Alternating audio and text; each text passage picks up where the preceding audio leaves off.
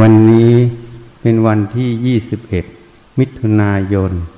2563 เป็นวันอาทิตย์ที่เราจะถวายผ้าป่ากัน เพื่อช่วยเรื่องโรคระบาดโควิด -19 และจะได้ศึกษาในธรรมด้วย ที่นี้คนส่วนใหญ่ เมื่อรัฐบาลได้คลายล็อกดาวน์แล้ว ก็คิดว่าปลอดภัย การระมัดระวังตนเอง การประพฤติปฏิบัติตนเอง ก็จะประมาทขึ้น คิดว่าปลอดภัยแล้ว เขาก็เลยว่ามาตรการหย่อนไม่เข้มคราวที่แล้วก็บอกให้ฟัง การระบาดในเฟสสองจะเกิดขึ้นได้หนึ่งต้องมีเชื้ออยู่ในคนไทยในประเทศไทยสองต้องมีการปะทะสังสรรค์กัน มาเจอกันที่ใกล้ชิดกัน ก็จะให้เป็นเหตุแห่งการระบาดสามก็จะต้องมีการเติมมาจากต่างประเทศ ที่นี้บ้านเรานั้น บอกว่าตรวจไม่เจอโควิดแล้ว เจอเฉพาะที่มาจากต่างประเทศ แต่เมื่อวานเห็นข่าวว่ามีคนพม่าที่ป่านไทยกับประเทศพม่า ติดโควิดยี่สิบกว่าคนใช่ไหมอันนี้นะ่ะ มันจึงทำให้ต้องระวัง ที่บอกว่าไม่มีคนไข้เลยนั้น ของเรามันเป็นระบบที่เรียกว่า passive ไม่ใช่ระบบ active ระบบ passive เป็นระบบตั้งรับ มีคนป่วยมาหา แล้วตรวจเจอ ก็บอกว่ามีคนไข้ ไม่มีคนป่วยมาหา ก็ไม่มีการตรวจเจอ ก็เรียกว่าไม่มีคนไข้ มันก็ถูกเฉพาะที่โรงพยาบาล แต่มันไม่ได้ถูกในชุมชน อันนี้เป็นแพสซีฟคือตั้งรับ ถ้าแอคทีฟอย่างที่ประเทศจีนที่เขาระบาดเฟสสองเขาจะตรวจหมดในประชากรโดยรอบ มีการสวอบตรวจในคอ มีการไปตรวจในเขืองปลาในน้ำในที่ต่างๆ ป้ายไปตรวจหมด อันนี้เขาเป็นระบบแอคทีฟ เพราะฉะนั้นเราต้องรู้ว่าระบบเราทำแบบไหน พอเรารู้แล้วว่าระบบเราทำแบบไหน เราจะรู้ว่าเราจะประพฤติปฏิบัติอย่างไร ให้ถูกต้องตามเหตุปัจจัยณปัจจุบันตรงนั้น อันนี้พูดแบบภาษาพระ ถ้าพูดภาษาโลก ก็บอกว่าจะได้ปฏิบัติให้ถูกต่อสถานการณ์ขณะนั้น อันนี้ต้องพิจารณา เหตุนั้นเมื่อเรารู้ว่าระบบเราเป็นแบบใด เราจึงวางใจไม่ได้ มาตรการนั้นต้องต้องเข้มอยู่ ตั้งแต่การใช้หน้ากากอนามัย การเว้นระยะห่าง การล้างไม้ล้างมือ สุขอนามัยความสะอาด พวกนี้ต้องเข้มหมด ยังหย่อนไม่ได้ แล้วก็ประมาทไม่ได้ เพราะเราไม่รู้ว่าใครที่มีเชื้อโรคจะให้เขาไอจามให้เราเห็น หรือมีอาการมาก ๆให้เราเห็น เราไม่เจอหรอกพวกนั้นน่ะ ถ้ามีอาการมากๆก็นอนที่โรงพยาบาลหรือนอนที่บ้าน ออกไปไหนไม่ได้ไอ้ที่ไม่มีอาการน่ะไปเดินตามห้างสรรพสินค้าไปเที่ยว อันนี้ล่ะ มันแพร่ได้ พวกที่ไม่มีอาการเนี่ย มันแพร่เชื้อโรคได้ เพราะมันมีโรคอยู่ ซึ่งเขาก็ตรวจเจอในคนไข้ที่มากักกันจากต่างประเทศมา หรือในประเทศจีน เหตุนั้นพระรับสั่งว่าโควิดนั้นไม่มีอาการได้ติดเชื้อได้อะแล้วก็เป็นซ้ำเป็นซ้ำเนี่ย ตอนนี้ประเทศจีนเริ่มออกมาพูด ว่าภูมิต้านทานนั้นอาจจะเกิดขึ้นระยะสั้น ถ้าภูมิต้านทานเกิดขึ้นระยะสั้นนั้น คนที่เป็นโควิดแล้วก็จะเป็นโควิดได้ วัคซีนก็จะไม่ใช่คำตอบ วัคซีนก็ยังไม่ใช่แสงสว่าง ที่จะทำให้เราหลุดพ้นในสถานการณ์อย่างนี้ได้ อันนี้เขายังไม่รู้เขายังศึกษาอยู่ แต่พระรับสั่งว่าเป็นซ้ำได้ ราะฉะนั้นเนี่ยภูมิต้านทานอาจจะมีระยะสั้น เมื่อหมดภูมิต้านทาน ยกตัวอย่างติดเชื้อแล้วมีภูมิต้านทานทั้งสามเดือน เดือนที่สี่ก็ไปติดใหม่ได้นี่เพราะฉะนั้นอันนี้ต้องระวัง แล้วเขามาพูดอีกประโยคหนึ่ง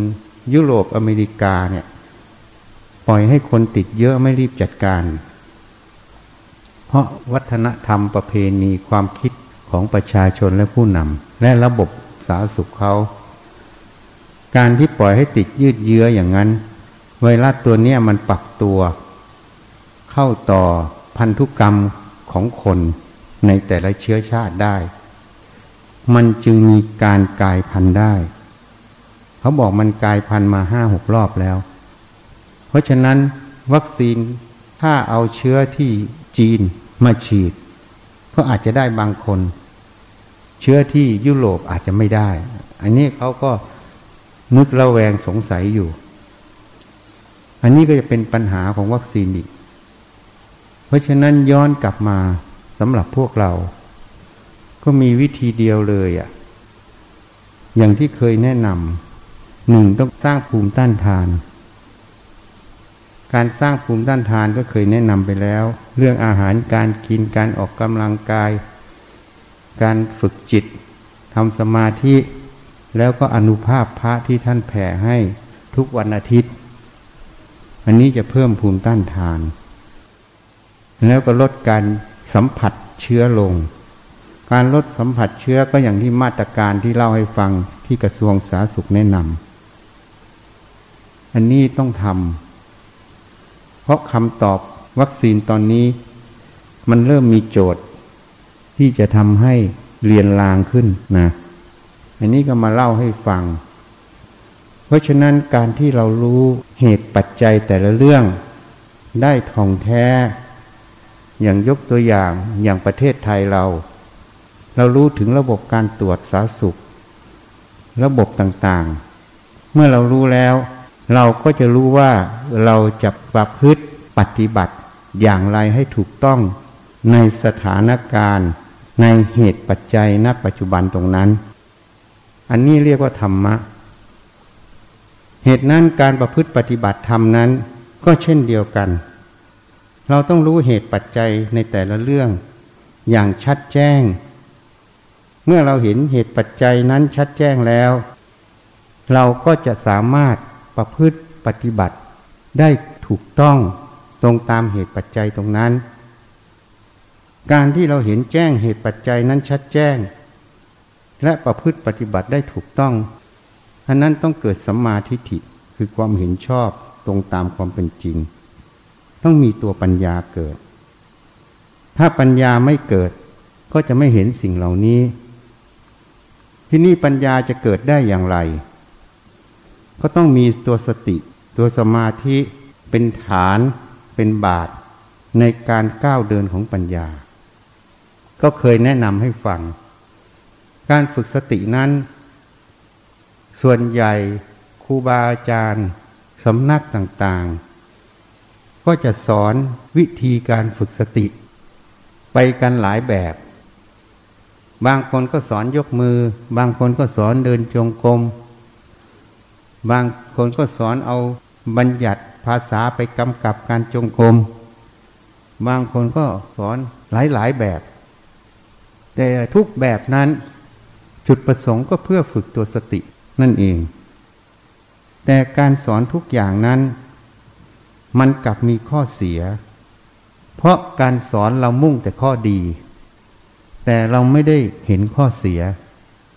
ข้อเสียนั้นมันทำให้เราติดยึด ในการประพฤติปฏิบัติรูปแบบตรงนั้น แล้วเกิดความเข้าใจผิด ว่าการฝึกสติคืออย่างนั้นคืออย่างนั้น ถ้าไม่ทำอย่างนั้น ก็ไม่ได้ฝึกสติ มันมีคนที่มาที่วัดนี้ แม้แต่เป็นอาจารย์มหาวิทยาลัย ทางโลกก็ถือว่ามีความรู้อย่างน้อยก็ปริญญาตรีโทเอก ไม่ใช่ตาสีตาสาชาวบ้าน มาวัดแล้วบอกมาปฏิบัติธรรม ก็ไปเดินจงกรมกลับไปกลับมา งานการอะไรไม่ทำแล้วก็มาให้คะแนนพระ พระองค์นี้อาบัติพระองค์นั้นอาบัติตนเองทำอะไรตัวเองปฏิบัติธรรม มีความดีเหนือกว่าพระ เดินกลับไปกลับมา พอถึงเวลาก็มานั่งฉันข้าวในศาลา ฉันเสร็จ แปดโมงเก้าโมงก็นอนเอกเนก อยู่ที่โซฟาในศาลา ตื่นขึ้นมาก็ไปเดินจงกรมบ้างอะไรบ้าง ก็เลยไม่รู้ว่า อันนี้มันปฏิบัติธรรมแท้หรือไม่แท้ก็ไม่รู้ รู้แต่ว่าตัวเองดีกว่าพระ พระองค์นั้นอาบัติพระวินัยว่าอย่างนี้อาบัติพระวินัยอย่างนั้นอาบัติก็เลยไม่รู้ว่าตัวสติแท้มันเป็นอย่างไร อันนี้เป็นตัวอย่างของการยึด รูปแบบของการปฏิบัติและสอนกันมา จริงๆ ทุกวิธีการเขาให้มีสติเกิดขึ้นนั่นเองมันทำวิธีไหนก็ได้ที่สติมันเกิดขึ้น แล้วก็ไม่ยึดวิธีการเหล่านั้น ให้มีสติเกิดขึ้น แล้วไม่ยึดวิธีการเหล่านั้น เพราะการยึดวิธีการเหล่านั้น มันก็เป็นสมมุติอันหนึ่ง มันก็เป็นปัญหาของการเจริญสติที่ต่อเนื่องได้ ยกตัวอย่างง่ายๆ เราสอนกันมาว่า ขับรถไปห้านาทีเหยียบเบรกอีกห้านาทีเหยียบคันเร่ง อีกห้านาทีเหยียบเบรกให้ระลึกอยู่ตรงนั้น ระลึกดูเวลา พอถึงห้านาทีก็เหยียบเบรกถามว่ามันจะเกิดปัญหาไหมใช่ไหม พอห้านาทีเหยียบคันเร่ง แต่รถมันติด มันก็ต้องชนท้ายเขาอะ ถูกไหม พอห้านาทีเหยียบเบรกมันมีรถคันหลังมา เหยียบเบรกกระทันหันรถคันหลังก็ชนท้ายเรา อันนั้นเป็นตัวสติเหรออันนี้คือการฝึกโดยมีบัญญัติ มีกฎเกณฑ์เข้ามาครอบงำเมื่อเข้าครอบงำก็ต้องทำอย่างนั้น แต่กฎเกณฑ์เหล่านั้น สติตรงนั้นมันไม่ได้เป็นสติที่เป็นปัจจุบัน ที่เป็นอัตโนมัติ เพราะเวลาขับรถนั้นรถมันว่างก็เหยียบคันเร่งอะรถมันติดก็ชะลอ ใช่ไหมรถมันจะจูบท้ายเขาก็ต้องเหยียบเบรกมันสติมันต้องระลึกอยู่ทุกขณะ แล้วมันจะปฏิบัติตามเหตุปัจจัยตรงนั้น นั่นแหละมันไม่ได้ติดยึดในวิธีการใด แต่มันฝึกอยู่ในเหตุปัจจัยตรงนั้น ว่าเหตุปัจจัยณ ปัจจุบันนั้นควรทำอะไร เหตุนั้นสมเด็จองค์ปฐมท่านจึงมีพุทธดีกาสอน ให้ทิ้งทุกสำนัก ไม่ใช่สำนักไหนไม่ดี สำนักทุกสำนักก็ดีหมด แต่ที่ให้ทิ้งทุกสำนัก เพื่อจะได้ไม่ติดยึดในรูปแบบต่าง แล้วจับคำเดียวคำว่าสติแปลว่าระลึก สติแปลว่าระลึก เวลาทำอะไรก็ให้ระลึกอยู่ตรงนั้นนั่นเอง เวลาเดินก็ระลึกอยู่ที่เท้า เวลาสั่งน้ำมูกก็ระลึกที่สั่งน้ำมูก เวลาเคี้ยวอาหารก็ระลึกที่เคี้ยวอาหาร เวลาคิดนึกแผนงาน ก็ระลึกอยู่ตรงคิดนึกแผนงาน เวลาฟังก็ลึกอยู่ที่หู ให้รู้ว่าท่านพูดอะไร เวลาดูหนังสืออ่านหนังสือก็ลึกอยู่ที่การดูการอ่าน ให้สติมันอยู่ที่ปัจจุบันที่ทำกิจกรรมตรงนั้น เวลาไม่มีอะไรทำก็ลึกอยู่ที่ลมเข้าลมออก นี่ อันนี้ง่ายไหมอะท่านรับสั่งว่าให้ทิ้งทุกอย่าง ให้จับคำเดียวว่าสติไปว่าความระลึก ทำไมจึงต้องทำอย่างนี้ทำไมต้องทิ้ง เพราะการทำอย่างนี้มันง่าย มันไม่ต้องไปมีกฎเกณฑ์อะไรมาก มันก็ไม่เป็นภาระของใจหนึ่ง ข้อที่สอง มันจะได้หัดให้รู้จากเหตุปัจจัยณ ปัจจุบันตรงนั้น ว่าเหตุปัจจัยปัจจุบันตรงนั้น เมื่อสติระลึกอยู่ในปัจจุบันตรงนั้น มันจะได้รู้เหตุปัจจัยตรงนั้น เมื่อมันรู้เหตุปัจจัยตรงนั้น มันตั้งมั่นอยู่ตรงนั้น มันก็จะหยิบเหตุปัจจัยตรงนั้นมาพิจารณา เมื่อมาพิจารณาแล้ว มันจะรู้ว่าควรจะตอบสนองหรือควรจะทำอย่างไรณเหตุปัจจัยตรงนั้น อย่างเช่น ข้างหน้ารถมันชะลอ เมื่อตามันเห็นรูปสติมันระลึกรู้แล้ว ปัญญามันก็พิจารณาเมื่อมันชะลอก็ต้องชะลอเหยียบเบรกเหมือนกันนะมันก็ไม่ไปชนท้ายเขา งานภายนอกก็ไม่เสียหาย งานภายในก็ไม่เสียหาย ถ้าไปชนท้ายเขาเมื่อไหร่ ความทุกข์อย่างน้อยๆก็เสียเงินนะอย่างมากเข้ามาหน่อยก็อาจจะพิการ อย่างมากสุดก็เสียชีวิต นี่ เพราะนั้นท่านบอกว่า ธรรมโมฮาเวรคติธรรมจาริงทำแลย่อมคุ้มครองผู้ประพฤติธรรม คุ้มครองอย่างนี้ เพราะมีสติอย่างนี้ไม่ชนท้ายเขาก็ไม่เสียทรัพย์ ก็ไม่เสียชีวิต ไม่เสียอวัยวะ คุ้มครองอยังอะ ความทุกข์มีไหม ก็ไม่มี ถ้าชนเขาเมื่อไหร่ความทุกข์เกิดไหม คนไปดูแต่ภายใน ไปเดินจงกรมนั่งสมาธิไม่ให้ความทุกข์มันเกิด เพราะไม่รับสิ่งใดเลยอะ การที่ไม่รับรู้สิ่งใดเลย มันก็ไม่ใช่ไม่ให้ทุกเกิด มันอยู่ได้ชั่วขณะ เพราะกิจกรรมชีวิตของมนุษย์ก็ต้องดำเนินอยู่ มันก็ต้องมีการสัมผัสสัมพันธ์กันอยู่ เมื่อไม่มีปัญญารู้เท่าเหตุปัจจัยเหล่านั้น มันก็ต้องมีทุกข์ไง เพราะฉะนั้นถ้าเราฝึกอย่างนี้ สติตัวนี้มันก็อยู่ที่ปัจจุบัน แล้วมันก็จะอ่านเหตุปัจจัย แล้วมันก็รู้เหตุปัจจัย เพราะนั้นตัวสติสมาธิปัญญาตัวนี้ เลยเกิดร่วมกันเป็นมรรคสมังคีณปัจจุบันตรงนั้น นี่นี่องค์ปฐมท่านแนะนำอย่างนี้ ให้ทิ้งทุกสำนัก ที่ให้ทิ้งไม่ใช่สำนักไหนไม่ดีสำนักทุกสำนักก็สอนให้ฝึกสตินั่นเอง แต่การสอนให้ฝึกสติ เนื่องจากคนที่ฝึกใหม่ ไม่รู้เท่าถึงวิธีการและเหตุผลของครูบาอาจารย์ที่บัญญัติวิธีการเหล่านั้น เพราะตัวเองยังด้อยปัญญากว่าครูอาจารย์ ถ้าตัวเองมีปัญญาเหนือครูอาจารย์ ก็จะรู้ว่าอาจารย์สอนด้วยจุดประสงค์อะไร แต่ร้อยทั้งร้อยลูกศิษย์เนี่ย ไม่มีใครมีปัญญาเหนืออาจารย์ ราะถ้าเหนืออาจารย์เมื่อไหร่ก็ไม่ไปเป็นลูกศิษย์เขาใช่ไหมจริงไหมอะ อันนี้เป็นอย่างนั้น เพราะฉะนั้นมันก็เกิดปัญหาขึ้นหนึ่งสติปัญญาไม่เหนืออาจารย์ ไม่รู้ว่าสิ่งที่อาจารย์พาทำนั้นทำด้วยจุดประสงค์อะไรเหตุผลตรงไหน เพื่ออะไร นี่ไม่รู้ อันที่สองก็มีความยึดถือเคารพในอาจารย์มาก เพราะส่วนใหญ่จะสอนให้เคารพอาจารย์ แต่การเคารพอาจารย์นั้น ไม่ได้เคารพโดยธรรม เคารพโดยบุคคล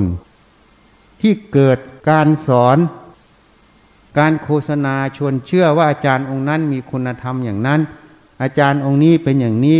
ก็เกิดความเคารพเข้า แต่ไม่ได้เคารพอาจารย์โดยธรรม การเคารพอาจารย์โดยธรรมนั้น จะต้องพิจารณา ให้เห็นแจ้งธรรมที่อาจารย์นั้นแนะนำเมื่อแนะนำแล้วมันเป็นความจริงมันถูกต้องเป็นสัจธรรม เป็นธรรมแท้ จึงเคารพอาจารย์ผู้ถ่ายธรรมออกมานั้น นั่นเรียกว่าเคารพอาจารย์โดยธรรม แต่การเคารพโดยบุคคลนั้น จะไม่ถือธรรมเป็นใหญ่ เชื่ออย่างเดียวว่าอาจารย์พูดมาสอนมาถูกต้องก็ต้องเชื่อต้องทำตาม แต่ไม่รู้ว่าที่ท่านพูดมามันถูกมันผิดตรงไหนอะเหตุนั้นตรงนี้จึงเกิดปัญหาขึ้น ส่วนใหญ่ในโลกนี้จะเคารพอาจารย์โดยบุคคล จะไม่เคารพอาจารย์โดยธรรม มันก็เลยเกิดปัญหาเมื่ออาจารย์ผิด ลูกศิษย์ก็ผิดหมด เพราะลูกศิษย์ไม่มีปัญญาเหนืออาจารย์ กรอบกับความเคารพอาจารย์โดยบุคคลแน่นแฟ้นเป็นทิฏฐิ เป็นอุปทาน เหนียวแน่น ก็เลยออกจากจุดนั้นไม่ได้ เมื่อมีผู้มากล่าวธรรมที่ถูกต้องให้ฟัง ก็จะปัดทิ้งไม่รับฟัง เพราะทำเขาไม่ถูกต้อง เพราะแสดงออกมาไม่เหมือนอาจารย์ฉันแสดง ไม่เหมือนความรู้ความเห็นที่ฉันได้เรียนมาจากอาจารย์ฉันนะก็เลยปัดทิ้งไม่รับฟัง เมื่อไม่รับฟัง ก็เลยไม่เห็นว่าสิ่งที่ท่านแนะนำมาที่มันถูกต้องเป็นอย่างไร สิ่งที่ตัวเองประพฤติปฏิบัติมา มันถูกต้องหรือไม่ถูกต้องอย่างไร มาเทียบเคียงมาพิจารณาเหตุผล หาความจริงตรงนั้น เมื่อไม่รับฟังตรงนั้น ปัญญาจึงเกิดไม่ได้ อันนี้ก็เลยเรียกว่า ไม่เคารพธรรมเคารพอาจารย์คือบุคคล แต่ไม่เคารพธรรม จึงไม่เคารพอาจารย์โดยธรรม เมื่อไม่เคารพธรรม ประพฤติปฏิบัติไปเจ็ดสิบแปดสิบพรรษาร้อยปีตาย แม้แต่พระโสดาก็ไม่ได้ แต่ส่วนใหญ่เมื่อเห็นพระบวชนาน เห็นปฏิบัตินานเดินจงกรมนั่งสมาธิเข่งคัดตี ก็จะแต่งตั้งกันเป็นพระอรหันต์ เป็นพระที่ทรงคุณธรรมสูง ก็จะแต่งตั้งกันโดยตนเองบ้าง ด้วยความเข้าใจผิดเห็นผิด โดยสหธรรมิกบ้าง โดยลูกศิษย์ลูกหาคารวาสบ้าง ก็เลยไม่รู้ว่าสิ่งที่พุทธเจ้าท่านบัญญัตินั้น ที่แท้จริงนั้นมันคืออะไร ก็เลยดูแค่การปฏิบัติปฏิบัตินาน ประพฤติปฏิบัติ ตามสายนั้นสายนั้นที่ครูบาอาจารย์ท่านสำเร็จ ก็เลยนึกว่าเป็นพระอรหันต์หมด อันนี้ก็เลยเกิดปัญหา อันนี้เป็นปัญหาของการยึดติดในรูปแบบที่เราทำแล้วไม่พิจารณา เพราะรูปแบบต่างๆที่ครูอาจารย์สอนนั้น ท่านทำเพื่อหัดให้คนใหม่ ให้มาฝึกตัวสติ หาอุบาย บางองค์ก็สอนให้ยกมือสร้างจังหวะ พอยกมือสร้างจังหวะ มันก็มีข่าวมาถึงหูเรามาถามเราว่าเวลาอาจารย์สอนนั้น ท่านบอกเวลาฟังธรรม ให้ยกมือสร้างจังหวะด้วย จึงฟังธรรมด้วยสติสัมปชัญญะ เราก็เลยมาพิจารณา สติมันอยู่ที่มือหรือ เวลาหูมันได้ยินเสียง สติมันต้องอยู่ที่ไหน หน้าที่สติต้องอยู่ที่ไหน หน้าที่สติมันก็ต้องอยู่ที่หูที่ใจอะ่ะ มันไม่อยู่ที่มือ ถ้าไปอยู่ที่มือเมื่อไหร่ มันจะไม่ได้ยินหรือได้ยินไม่ชัดแจ้ง ไม่ต่อเนื่อง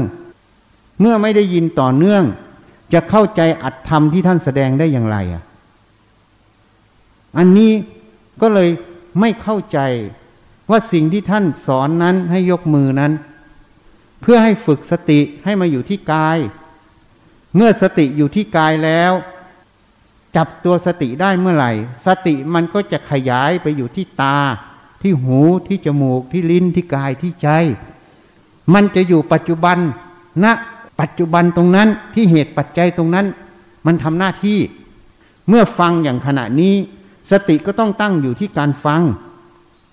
ถ้าใครมัวไปยกมือยกเท้า ขยับนั่นขยับนี่เล่นมือถือเล่นอะไร มันจะได้ยินได้ฟังได้ต่อเนื่องไหมอะ นั่นแหละมันขาดสติ นี่มันเคยเป็นโทษ เพราะเข้าใจผิดเห็นผิด ว่าการเจริญสติต้องยกมือ มันก็ถูกสำหรับเวลาไม่มีอะไร แต่เวลาฟังแล้วต้องยกมือแล้วก็เข้าใจว่ายกมือแล้วจึงมีสติสัมปชัญญะในการฟัง อันนั้นมันเลยผิด อันนี้เป็นโทษยกตัวอย่างให้ฟัง ทีนี้ถ้าสอนเดินจงกรมนั่งสมาธิกันทั้งวันทั้งคืน ก็เลยเอาการเดินมาอวดกัน แม้แต่ครูบาอาจารย์เขียนหนังสือมา ก็เขียนอวดกัน องค์นั้นเดินได้เจ็ดชั่วโมง องค์นี้เดินได้ห้าชั่วโมงองค์นั้น ความเพียรดีเลิศ ความเพียรดีเลิศ แต่ถ้าเพียรไม่ถูกอะ่ะ อย่างเช่นยกตัวอย่างเนี่ย เราอยู่ที่อำเภอพล เราจะไปโคราช แล้วเราหันหัวรถขับไปทางขอนแก่นแล้วไปอุดร มันจะถึงโคราชไหมชั้นใดฉันนั้น ความเพียรนนั้นต้องเป็นไปด้วยความเห็นที่ถูก ต้องเป็นไปเพื่อละโลภกดหลง ไม่ใช่เป็นไปเพื่อความติดยึด ถ้าความเพียรนนั้นเป็นไปเพื่อความติดยึดเมื่อไหร่ ความเพียรตรงนั้น จึงเรียกว่า มิจฉาวายามะ เห็นนั้นถ้าเราไปศึกษาในหลักธรรมที่ท่านกล่าวไว้ ท่านกล่าวไว้หนึ่งสัมมาทิฏฐิ มิจฉาทิฏฐิ สัมมาสังกปะ มิจฉาสังกปะ ใช่ไหมสัมมาวาชา มิจฉาวาจา สัมมากัมมันตะ มิจฉากัมมันตะ สัมมาชีวะ มิจฉาอาชีวะ สัมมาวายมะ มิจฉาวายมะ สัมมาสติ มิจฉาสติ สัมมาสมาธิ มิจฉาสมาธิเห็นอย่างอันนี้มันเป็นคู่กันตลอด เพราะนั้นความเพียรที่เราติดยึดอยู่ทำไปตรงนั้น แม้จะจะเดินจงกรมแปดเจ้าชั่วโมง อันนั้นเป็นมิจฉาวายามะโดยไม่รู้ตัว ถ้ามันไม่เป็นสัมมาทิฏฐิ ถ้าความเพียรนนั้นกอบด้วยสัมมาทิฏฐิ รู้เหตุปัจจัย รู้สภาวะธรรม เห็นแจ้งในความจริงของตรงนั้น ความเพียรตรงนั้นจึงเป็นสัมมาวายมะ จึงเป็นสัมมาสติ จึงเป็นสัมมาสมาธิ ทีนี้ก็เลยเอามากันว่าเดินจงกรมนั่งสมาธิยาวนาน ก็เลยหลุดพ้น ด้วยการเดินจงกรมนั่งสมาธินาน ใครนั่งสมาธิได้น้อยกว่า ก็อย่ามาคุยอย่ามาพูด ใครเดินจงกรมได้น้อยกว่า ก็อย่ามาคุยอย่ามาพูด เรารับฟังแล้วก็มาพิจารณา ไม่ใช่ไม่รับฟังนะ รับฟัง แล้วมาพิจารณา เราก็มีข้อที่ขัดแย้งที่สงสัยอยู่พระพาหิยะน่ะ ท่านไปทูลถามธรรมของพระพุทธเจ้า พระพุทธเจ้าก็บอกว่า ท่านจะต้องไปบินทบาทเอาไว้หลังจากกลับบินทบาทแล้ว ค่อยแสดงได้ไหมท่านก็บอกว่าไม่ได้พระเจ้าค่ะ ถ้าผมเกิดตายก่อนที่พระองค์จะกลับมาจากบินทบาทอะ แล้วจะได้ฟังไหมพระเจ้าค่ะ พระพุทธเจ้าท่านก็มีเหตุผล เมื่อ พระพายยะแย้งมาอย่างนี้ ท่านก็รับฟังเหตุผล เอาอย่างนั้นเราตถาคตจะแสดงโดยย่อ นี่ เห็นรูปก็สักแต่ว่า รู้แต่ว่าเห็นน่ะได้ยินก็สักแต่ว่ารู้ได้ยิน นี่ คิดนึกก็รู้จักคือว่า รู้เพราะเท่านั้นน่ะ ท่านก็พิจารณาเหตุแห่งการสักแต่ว่าตรงนั้น ท่านก็บรรลุเป็นพระอรหันต์ ท่านไม่ได้เดินจงกรมนั่งสมาธิเลยนะ มีอีกองค์หนึ่งพระโสนะ เดินจงกรมจนเท้าแตกอะความเพียรจงกรมมากมาย ก็ไม่สำเร็จพระอรหันต์น่ะ ก็เลยทำอย่างไรอะ่ะ ขอลาสิกขาดีกว่า เพราะเราทำความเพียรมาพระรูปอื่น เพื่อนพระทั้งหลาย ก็ไม่มีใครความความเพียรเหนือเราได้แล้ว ลาสิกขาดีกว่า เพราะมรรคผล คงจะไม่ใช่วิสัยของเราแล้วพุทธเจ้าท่านก็มาหา เพราะท่านรู้วาลจิต ก็โสนะ เธอเคยเล่นพินไหมถ้าพินนั้นตึงสายตึงเงินไปเป็นไงก็ขาดพระเจ้าค่ะ ถ้าย่อนไปก็เสียงไม่ไพเราะ ถ้าพอดีล่ะ ก็เสียงไพเราะพระเจ้าค่ะ การประพฤติปฏิบัติก็เหมือนพินเห็นยังนี่คือเหตุปัจจัย เหตุปัจจัยที่พอเหมาะพอดี มันก็เสียงไพเราะนั้นการประพฤติปฏิบัติก็เป็นเหตุปัจจัยหนึ่ง เหตุปัจจัยตรงนั้นมันต้องพอดี ตามเหตุปัจจัยตรงนั้น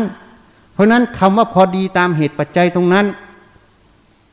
พระท่านจึงรับสั่งง่าย ๆ ให้ทิ้งทุกวิธีการ เพราะมันจะติดยึด ถ้า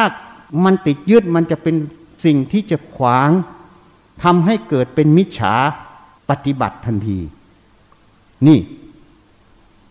เป็นมิจฉาทิฏฐิโดยไม่รู้ตัว ท่านจึงบอกทิ้งทุกวิธี จับคำเดียวคำว่าสติไปว่าระลึก เวลาจะทำอะไรก็ระลึกตรงนั้น การระลึกตรงนี้นะ่ะ มันเป็นแยบคาย เวลาเดินก็ลึกที่เท้า น้ำหรือสิ่งใดมันขวางก็ระมัดระวังเห็นก็หลีกเลี่ยงได้ มันก็ไม่มีโทษเห็นยัง ถูกไหมอะ เวลาขับรถก็ลึกที่ขับรถ มันก็ไม่มีโทษ ก็มีประโยชน์ไหม เวลาอ่านหนังสือ อ่านงานต่างๆ ก็ลึกที่การอ่าน พิจารณาเหตุผลตรงนั้น มันก็เกิดประโยชน์ไหมอะ เวลาความคิดมันขึ้นมา มันคิดผิดคิดถูก ก็ลึกความคิดอีกแล้วก็พิจารณา มันคิดผิดหรือคิดถูก ที่ว่ามันคิดผิดคิดถูก เอาตรงไหนเป็นตัววัด ก็เอาความคิดนั้นนะมันถูกตรงตามความเป็นจริงไหมนั้นอาตมาจึงยกตัวอย่างง่าย ๆ มีโยมคนหนึ่งเนี่ยเขาบอกว่า พ่อกับแม่เขาเป็นหมา สมสู่กันมาก็เลยเกิดเป็นตัวเขาเป็นคนน่ะเขาคิดอย่างนี้เขาคิดถูกหรือคิดผิดอะ อันนี้พูดแบบหยาบๆสมมุติให้เห็นชัดๆนะหมาสมสู่กันตัวผู้กับตัวเมียเกิดมาเป็นคนเนี่ยมันถูกหรือมันผิด ผิดเพราะอะไร เพราะระบบพันธุกรรมตรงนั้น มันเป็นไปไม่ได้ นั่นคือความจริง ความจริงของระบบพันธุกรรมตรงนั้น มันเป็นไปไม่ได้ มันความคิดตรงนี้เรียกว่าคิดผิดหรือคิดถูกฮะถ้าเขาบอกว่าพ่อกับแม่เขาอะผู้ชายกับผู้หญิงอะ สมสู่กันมาก็เลยคลอดเขาออกมา นี่เขาคิดผิดหรือคิดถูก คิดถูก เพราะพันธุกรรมของมนุษย์ก็ออกมาเป็นลูกมนุษย์ใช่ไหมเพราะฉะนั้นคำว่าคิดผิดคิดถูก มันอยู่ตรงไหนอะ มันก็อยู่ที่ความจริงตรงนั้น ความจริงตรงนั้นมันจะรู้เห็นได้อย่างไร มันก็อยู่ที่สติตรงนั้น ที่มันระลึกรู้ความคิดตรงนั้น เมื่อมันระลึกรู้ความคิดตรงนั้น สมาธิมันตั้งมั่นอยู่ตรงนั้น มันไม่ไหล มันไม่น้อมเข้าไปสู่ความคิดตรงนั้น มันก็หยิบความคิดตรงนั้นขึ้นมาพิจารณาเหตุผล นั่นเรียกว่ายกจิตขึ้นสู่ไตรลักษณ์ คำว่าไตรลักษณ์มันก็มีสามคือหนึ่งคืออนิจจังคือความไม่เที่ยงสองทุกขังคือความทนอยู่ไม่ได้สามอนัตตา ความไม่ใช่ของเราไม่ใช่เราไม่ตัวตนของเรา การที่เราพิจารณามันลงตามความเป็นจริง เห็นเหตุปัจจัยของมันตามความเป็นจริงตรงนั้น นั่นเรียกว่าอนัตตาธรรม เพราะนั้นคุณสมบัติของอนัตตาของสังขารคืออะไรอะ หนึ่งไม่ใช่อัตตาสองแย่งอัตตาสามเป็นไปตามเหตุปัจจัยไงสี่บังคับไม่ได้ห้าศูนย์จากความเป็นตัวเราของเรา เพราะนั้นเราพิจารณาความคิดตรงนั้น เหตุปัจจัยตรงนั้น ตามความเป็นจริงตรงนั้น นั่นมันเป็นอนัตตาธรรม แต่อนัตตาธรรมของเราเราทำอย่างไร เราก็ไปท่องเป็นนกแก้วนกขุนทอง มันไม่เที่ยง มันเป็นทุกข์มันเป็นอนัตตา แต่ลักษณะอนัตตาเป็นยังไง เราไม่ต้องบอกว่าเป็นอนัตตา แต่พอเราพิจารณาความจริงตรงนี้ เห็นตามความจริงตามเหตุปัจจัย เห็นเหตุปัจจัยตรงนั้น มันก็เลยรู้ว่าทุกอย่างมันก็เป็นไปตามเหตุปัจจัย มนุษย์ผู้ชายสมสู่กับมนุษย์ผู้หญิงก็ต้องมีลูกเป็นมนุษย์ สุนัขตัวผู้สมสู่กับสุนัขตัวเมีย มันก็ออกลูกเป็นสุนัข มันก็ตามเหตุปัจจัยอย่างนั้น จะให้มันไม่เป็นอย่างนั้นก็ไม่ได้ ถูกไหมอะ บังคับมันได้ไหม ไม่ได้นั่นแหละเป็นอนัตตาธรรมนั่นแหละตัวอนัตตาพอเห็นเป็นตัวอนัตตาก็เลยปล่อยมันไปตามสภาพมันก็ไม่หลงตามมันอะ เมื่อไม่หลงตามมัน ไอ้ที่มันคิดผิดจะตามมันไปไหมไม่ตาม ถ้ามันคิดถูกก็อาศัยมันทำงานทำหน้าที่เฉยๆแล้วก็ไม่ได้สำคัญว่าเป็นของเรา เพราะาทุกอย่างรู้แล้วมันไปตามเหตุปัจจัย มันจึงไม่ใช่ของเราไม่ตัวเราจริง นี่ เพราะฉะนั้นมันจะเห็นความจริงตรงนี้ ทีนี้ถ้าจิตมันมุ่ง อย่างเช่น สอนมาว่าให้เดินจงกรมก็เดินมันทั้งวันทั้งคืน แล้วก็มีคำชมด้วย โอ้เดินได้มาก เดินตั้งสี่ห้าชั่วโมง คนนี้ปฏิบัติดี เหมือนชีที่เนี่ย ไปอยู่วัดหนึ่งอะ เดินหลายชั่วโมง พักพวกเดินสู้ไม่ได้ ก็บอกว่าชีที่เนี่ย โอ้ยความเพียรดี ปฏิบัติดี แต่มาที่วัดนี้ฉันบอก โดนขับไล่ออกจากที่นี่ เพราะอะไรอะ เพราะดีของเขาคือเดินไปเดินมา แต่ที่นี่ไม่ใช่ เพราะดีของที่นี่มันต้องละโลกกดหลง มันต้องไม่มีโลกกดหลง อันนั้นมันเป็นเรื่องความเพียรเป็นกิริยาภายนอก แต่ความเพียรนนั้นไม่ใช่เพื่อละโลกกดหลง ความเพียรตรงนั้นจึงไม่ใช่สัมมาวายมะ เป็นมิจฉาวายมะ เขาไปดูภายนอก เพราะนั้นเมื่อจิตคิดอย่างนี้ว่าต้องเดินจงกรมมาก ๆ หลายชั่วโมงครูบาอาจารย์ก็ส่งเสริมปฏิบัติดีก็ภูมิใจใหญ่เดินไปเดินมาเดินกลับไปกลับมา มุ่งเดินอยู่ตรงนั้นล่ะพอเดินตรงนั้นมันก็เกิดอะไรขึ้นอะ มันก็เกิดอุปทานข้อที่หนึ่งยึดว่าการเดินจงกรมมากๆ มันเป็นเรื่องดีจะสำเร็จไงถูกไหมอะอันที่สองมันก็คิดว่าทำอันอื่นไม่ได้ ต้องเดินจงกรมอย่างเดียว เรียกว่าปฏิบัติธรรม เวลาจะกินข้าว ก็ไม่ได้ปฏิบัติธรรมไง เวลาจะกวดวัดกวดวา ก็ไม่ได้ปฏิบัติธรรม ปฏิบัติธรรมคือต้องเดินจงกรม ปฏิบัติธรรมฝึกสติสมาธิก็คือเดินจงกรมเดินให้มาก และเป็นของดีของที่ควรเชิดชู อ้าว แล้วหลักธรรมที่ท่านว่าโพชเนมตัญยุตาคืออะไรอะ รู้จักประมาณในการบริโภค อาทิตย์ที่แล้วก็พูดให้ฟัง เวลาฉันอัตตาหารก็ต้องพิจารณาก่อน การพิจารณาตัวนั้นน่ะ มันต้องมีสติไหม มันต้องมีสมาธิตั้งมั่นตรงนั้นไหม มันต้องพิจารณาเหตุปัจจัยตรงนั้นไหมคำว่าพอดีก็คืออะไรหนึ่งปริมาณอาหารพอดีแล้วกินมากมันก็จุกใช่ไหมกินน้อยมันก็หิวใช่ไหมจริงไหมอะนะถ้าพูดทางหลักสรีระ เข้าไปอีก เพราะมันเคยเป็นหมอ พอน้ำตาลในเลือดมันต่ำมันก็กระตุ้นศูนย์หิวใช่ไหมนี่ ในสมองอะ่ะ มันก็เคลื่อนความรู้สึกหิวอยากกินใช่ไหมนี่เรื่องเหตุปัจจัยหมด ไม่ใช่เรื่องเรานะ แต่เราเอาเราเข้าไปหิวใช่ไหมเราหิวอะ เราอยากกิน อันนี้เรื่องกิเลสมันเข้าแล้วนะ แต่ไอหิวนะ่ะ มันไม่ใช่กิเลส มันเป็นเรื่องของธาตุที่น้ำตาลในเลือดมันต่ำมันก็กระตุ้นศูนย์หิวอยู่ในสมองน่ะ มันก็รู้สึกหิวใช่ไหมพอน้ำตาลมันครบอะไรทุกอย่าง มันก็รู้สึกอิ่มใช่ไหมมันก็หยุด อันนี้เรื่องเหตุปัจจัยหมดนั้นพอดีคืออะไรอะหืก็ปริมาณที่มันพอดีไง กินแล้วมันไม่หิวใช่ไหมกินแล้วมันก็ไม่แน่นจนจะอ้วก ใช่ไหม นี่ปริมาณมันพอดี พอดีตรงปริมาณนั้นยังพอดีในเรื่องของร่างกายที่มันต้องการพลังงานเท่าไหร่ เพราะนั้นนักโภชนาการจึงจะบอกไง ต้องคาร์โบไฮเดรตเท่าไหร่ ไขมันเท่าไหร่ โปรตีนเท่าไหร่ เกลือแร่อะไรบ้าง ใช่ไหมอันนั้นเรียกว่าพอดีสำหรับธาตุขัน เพราะนั้นมันก็ต้องมีความรู้ที่ถูกต้องจากนักโภชนาการ แล้วก็ต้องมีสติมีปัญญาพิจารณาเหตุผลขณะกินนั้น อันนั้นไม่ใช่ปฏิบัติธรรมเหรอถ้าไม่ใช่ปฏิบัติธรรม แล้วหลักธรรมที่ว่าโภชเนมัตัญยุตาที่พุทธเจ้าบัญญัติขึ้น ก็ไม่ใช่สิใช่ไหมถ้าคิดว่าเดินจงกรมอย่างเดียวทั้งวันทั้งคืนปฏิบัติธรรมนั่งสมาธิอย่างเดียวปฏิบัติธรรมแล้วหลักธรรมที่ว่าโภชเนมัจจัญยุตาก็ไม่ใช่สิ ก็แสดงว่าพุทธเจ้าบัญญัติมาผิดใช่ไหมพุทธเจ้าสอนผิดใช่ไหมครูบาอาจารย์ทั้งหลายในประเทศนี้ในโลกนี้สอนถูกใช่ไหม ถ้าสอนถูกแล้วทำไมไม่เป็นศาสดามาเป็นสาวกทำไมอะ นี่มันน่าคิดไหม นี่ ให้พิจารณาดูซิเพราะฉะนั้นพอเราไปติดยึดในรูปแบบใด มันก็คิดว่าจะต้องทำอย่างนั้น พอคิดจะทำอย่างนั้น เวลามากินข้าวเวลาอะไรมันก็ไม่อยากแล้ว สติสตังมันก็ไม่ฝึก มันก็มุ่งแต่จะต้องไปเดินจงกรมค่อยฝึกสติสมาธิปฏิบัติธรรม แต่จริง ๆ แล้วทุกขณะที่มีสติระลึกรู้นั่นเอง นั่นคือการปฏิบัติธรรม ถ้าเรารู้อย่างนี้มันเลยไม่มีการทำงาน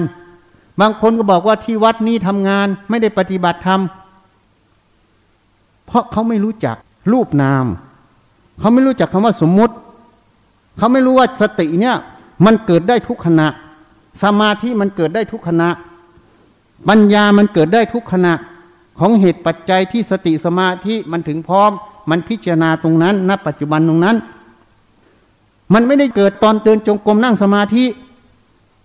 ถ้ามันเกิดตอนเดินจงกรมนั่งสมาธิ ก็แสดงว่าตอนเดินจงกรมนั่งสมาธิไม่มีกิเลสพอออกจากจงกรมนั่งสมาธิกิเลสต้องกลับใช่ไหมอย่างนั้นพระอรหันต์หรือพุทธเจ้าทั้งหลาย ที่ท่านตัดสู้ท่านสำเร็จแล้ว ท่านก็สำเร็จตอนเดินจงกรมนั่งสมาธิ พอท่านมานั่งกินข้าว ท่านก็ต้องเป็นปุถุชนใช่ไหมถูกไหมอะแล้วกิเลสมันไม่เข้าตอนนั่งกินข้าวตอนทำอะไร มันเข้าเฉพาะตอนเดินจงกรมเหรอก็ไม่ใช่มันเข้าได้ทุกขณะ เพราะนั้นสติสมาธิมันจึงอยู่ทุกขณะ อันนี้เรียกว่าปัจจุบันธรรมนั่นเอง ต้องอยู่ที่ปัจจุบันธรรม นี่ เพราะฉะนั้นการที่มันยึดติดอยู่ในรูปแบบการมาพฤติปฏิบัติตรงนั้น มันก็เลยทำให้มันละเลย ไม่เห็นไง ในสิ่งที่ต้องทำไง การที่ไม่เห็นในสิ่งที่ต้องทำในปัจจุบันตรงนั้น นั่นเรียกว่าอาวิชชาครอบงำจิตอยู่ เมื่ออวิชชาครอบงำจิต ปฏิบัติไปห้าสิบเจ็ดสิบพรรษา จนเขาบอกว่าเป็นพระอรหันต์แต่พระพุทธเจ้าพยากรณ์ว่าเป็นปุตุชนอยู่ ยังไม่ได้คุณธรรมเลยอะเวลาตายแล้วค่อยรู้ตัว เพราะไม่ได้เข้านิพพานไปเป็นพรหมบ้าง ไปเป็นเทวดาบ้าง บางลูกก็ลงนรกบ้าง ตามธรรมที่ได้จริง ๆ ไม่ใช่ธรรมที่ตนเองแต่งตั้ง หรือเพื่อนสหธรรมมิตรแต่งตั้ง หรือลูกศิษย์ลูกหาแต่งตั้ง นี่ เพราะนั้นธรรมที่ท่านตัดสินของท่าน เขาเรียกว่ากฎแห่งกรรมนั่นเอง ปฏิบัติได้พระโสดาทำพระโสดาก็ตัดสิน เรียกว่ากรรมนั่นเอง ปฏิบัติไม่ได้พระโสดาทำที่ไม่ได้พระโสดาก็ตัดสินนั่นเอง ปฏิบัติด้วยโลกโกรธหลงทำที่เป็นโลกโกรธหลงก็ตัดสินนั่นเองให้ไปเกิดนรกไง อันนี้คือความยุติธรรมของกฎแห่งกรรมนั่นเอง ไม่มีใครมาบังคับบัญชา เป็นไปตามเหตุปัจจัยและกฎแห่งกรรมตรงนั้น นี่ เพราะฉะนั้นการติดตรงนั้นมันก็เลยทำให้ละเลย ไม่รู้จักปัจจุบันธรรม แล้วไม่รู้จักสมมุติปรมัตถะเพราะเมื่อมุ่งต่อวิธีการตรงนั้น กฎเกณฑ์สมมุติตรงนั้น มันจึงครอบงำในจิตตลอด ครอบงำในจิตยังไม่พอ ไม่รู้เหตุผลยังไม่พอ ยังไปกล่าวร่วงเกิน ผู้ที่ท่านปฏิบัติดีปฏิบัติชอบโดยธรรมที่พุทธเจ้าส่งเสริม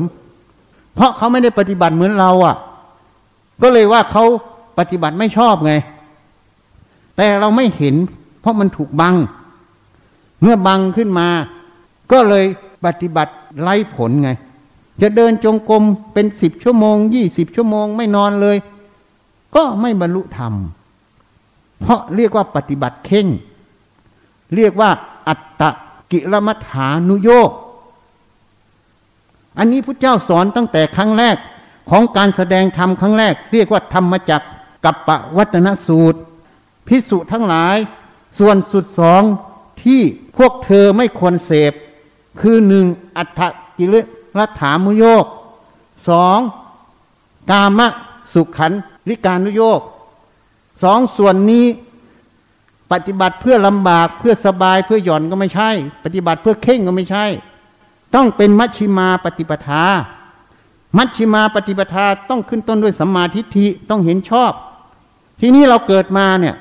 มันมีอวิชชาตั้งแต่เกิดแล้วอะ มันจะเห็นชอบยังไง มันก็ต้องอาศัยครูบาอาจารย์ ที่ท่านถ่ายทำมาจากพระพุทธเจ้าลงมา จนถึงยุคเราปัจจุบันนี้เข้าหูเรา เอาไปขบคิดพิจารณา ถ้ามันตรงความจริงก็ไปพืชปฏิบัติ นั่นเรียกว่าสัมมาทิฏฐิเป็นสิ่งที่ท่านหยิบยื่นให้ เมื่อเราประพฤติปฏิบัติแล้วเห็นจริง เห็นสัจธรรมในความจริง นั่นเรียกว่าสัมมาทิฏฐิเกิดในใจเรานั่นเอง นี่ เมื่อสัมมาทิฏฐิเกิดในใจเรา เราจะเห็นทางดำเนินนั้น เราจะรู้ว่าทางที่ดำเนินนั้น มันผิดหรือมันถูก มันควรดำเนินหรือไม่ควรดำเนิน นี่ มันก็จะเห็น ถ้าสัมมาทิฏฐิไม่เกิด ที่นี้สัมมาทิฏฐิมันไม่เกิดเพราะอะไรอะ เพราะไม่ได้คบสัตบุรุษ ไม่ได้ฟังธรรมของสัตบุรุษ ไม่ได้รับคำชี้แนะธรรมของสัตบุรุษ หรือพระอริยะนั่นเอง ทีนี้การจะรู้ว่าธรรมนั้นเป็นธรรมของสัตบุรุษจะรู้ได้อย่างไร หนึ่งก็ต้องรับฟังคำว่ารับฟังนี้รับฟังเป็นกลางๆ ไม่ใช่เชื่อหรือไม่เชื่อ แม้แต่อาตมาพูดอยู่ขณะนี้ ก็อย่าพึ่งเชื่อ อย่าพึ่งไม่เชื่อ ให้รับฟัง แล้วนำไปพิจารณา สิ่งที่ท่านแสดงนั้น เหตุผลอัตธรรมตรงนั้น ที่แสดงนั้น มันตรงความจริงไหม มันถูกต้องไหม ถ้ามันตรงความจริงมันก็คือถูกต้อง ถ้ามันไม่ตรงความจริง มันก็ไม่ถูกต้องนั่นเอง ถ้าถูกต้องก็ยอมรับไปประพฤติปฏิบัติลองดู เมื่อประพฤติปฏิบัติดูแล้ว ผลมันออกมา ดังที่ท่านกล่าว มันถูกต้องจริง ก็เชื่อตรงนั้นไง เรียกว่าเคารพธรรมนั่นเอง ไม่ได้เชื่อบุคคลใดบุคคลหนึ่ง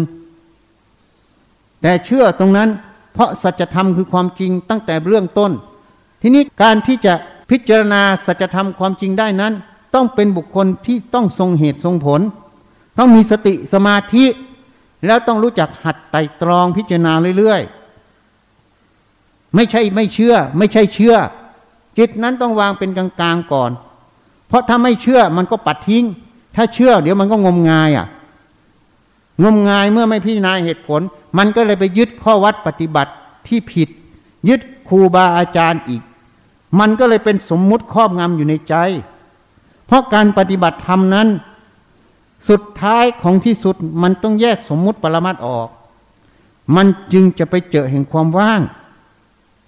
คือพระนิพพานนั่นเอง ทีนี้การประพฤติปฏิบัติทั้งหมด ไม่ว่ารูปแบบใดเมื่อยึดไป ก็เรียกว่ากฎเกณฑ์สมมุติครอบงำอยู่ในใจตลอดนั่นเอง ไม่เห็นตัวสมมุติตรงนี้ในใจตนเอง เพราะความละเอียดของสติสมาธิปัญญาขณะนั้นไม่ถึง เมื่อไม่ถึงก็ย่อมไม่เห็นธรรมที่มันละเอียด ที่มันแอบแฝงอยู่ มันอยู่ด้วยกัน เนี่ยเหมือนน้ำกับน้ำมัน มันอยู่ชิดกัน แต่คนจะเห็นชั้นของน้ำกับชั้นของน้ำมันไหมบางคนก็ไปอยู่ชั้นน้ำมันก็เลยไม่เห็นชั้นน้ำบางคนก็ไปอยู่ชั้นน้ำไม่เห็นชั้นน้ำมัน มันต้องเห็นทั้งสองส่วนนะนี่ เมื่อไม่เห็นมันก็เลยมืดบอดไงเพราะนั้นต้องเห็นส่วนของสมมุติ ต้องเห็นส่วนของปรมัตถะจึงรู้เรื่อยว่า สมมุติไว้เพื่อใช้งานเฉยๆเพราะนั้นกฎเกณฑ์วิธีการปฏิบัติที่ครูอาจารย์พาดำเนินสำนักต่าง ๆ คิดค้นขึ้นมา จุดประสงค์ทั้งหมดก็เพื่อตัวสติ เพื่อตัวสมาธิ ถ้าเราปฏิบัติตามที่ท่านสอน เมื่อปฏิบัติแล้วรู้แล้วว่านั้นตัวสติสมาธิ ให้ทิ้งกฎเกณฑ์วิธีการเหล่านั้น ขยายออกไปให้มันสติไม่ใช่อยู่แค่เท้ากลับไปกลับมา ให้ขยายไปอยู่ที่ตา ที่หูที่จมูก ที่ลิ้นที่ใจ เพราะการเดินกลับไปกลับมามันอยู่ที่กาย นี่ต้องขยายมันออก เหตุนั้นโอติละใบลานเปล่า สอนลูกศิษย์สำเร็จพระอรหันต์หมด แม้แต่เนนก็สำเร็จพระอรหันต์เมื่อไปเฝ้าพระพุทธเจ้า ก็กระยิมยิ้มย่องว่าพระพุทธเจ้า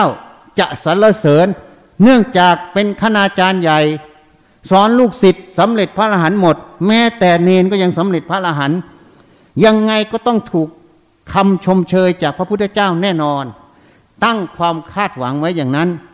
เมื่อไปเฝ้าพระพุทธเจ้าอยู่ในถ้ำกลางสงพระพุทธเจ้าก็กล่าวต่อพระโปติละ โปติละใบลานเปล่า โมขะบุรุษ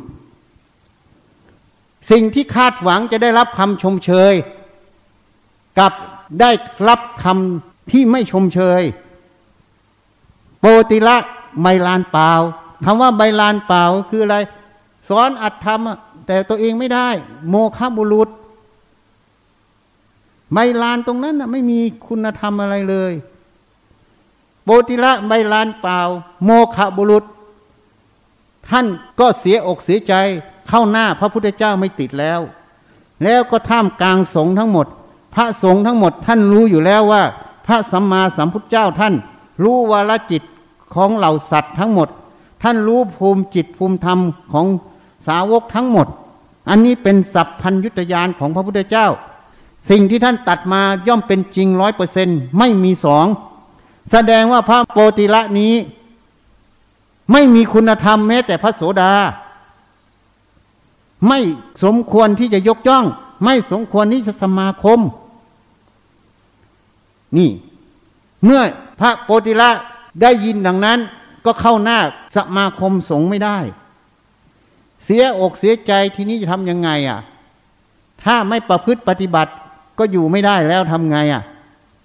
ก็เลยไปหาพระเถระที่เป็นลูกศิษย์องค์โต ขอให้ท่านช่วยสอนข้าพเจ้าน้อย แนะนำน้อย อาจารย์เข้าหน้า พระพุทธเจ้าไม่ติดแล้ว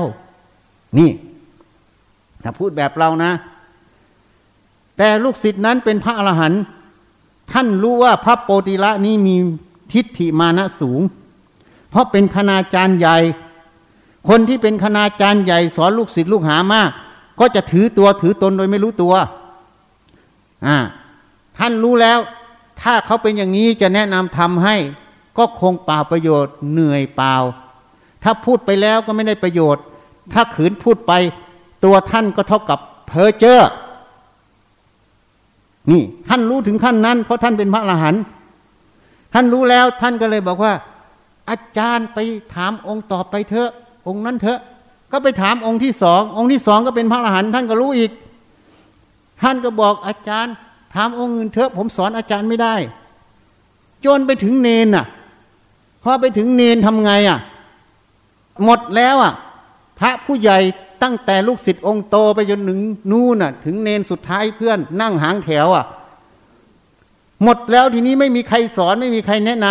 ำหมดแล้วจะเข้าหน้าพระพุทธเจ้าก็ไม่ได้ จะอะไรก็ไม่ได้ หมดอะไรตายอยากแล้วคราวนี้โอ้ยไอ้ที่มานะที่ถือตัวถือตนมันลดหวบหวบหวบหวบไม่มีใครเอาด้วยทำไงอะ ลูกเนน ช่วยสอนอาจารย์แนะนำอาจารย์น้อย จะให้ทำอะไร ก็ยอมทุกอย่าง เอานะ ประโยคนี้นะ ฟังให้ดี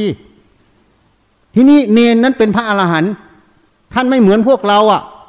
ถ้าฟังก็ทั้งไงพุทโธพุทโธพุทโธพุทโธเขาพูดอะไรก็ไม่รู้ อาจารย์พูดอะไรก็ไม่รู้พุทโธพุทโธอยู่ ไม่ใช่นะ เนนเป็นพระอรหันต์สติท่านก็ตั้งที่หู ท่านตั้งที่หู ท่านก็ฟัง ฟังว่าอาจารย์ว่ายังไงอ๋อลูกเนนช่วยสอนอาจารย์หน่อยอาจารย์ยอมทุกอย่างแล้ว จะให้ทำอะไรก็ยอมทำหมด อ้าวท่านเอาสติแล้วลึกไปในคำพูด ทุกคำของโปติละ เพราะท่านเป็นพระอรหันต์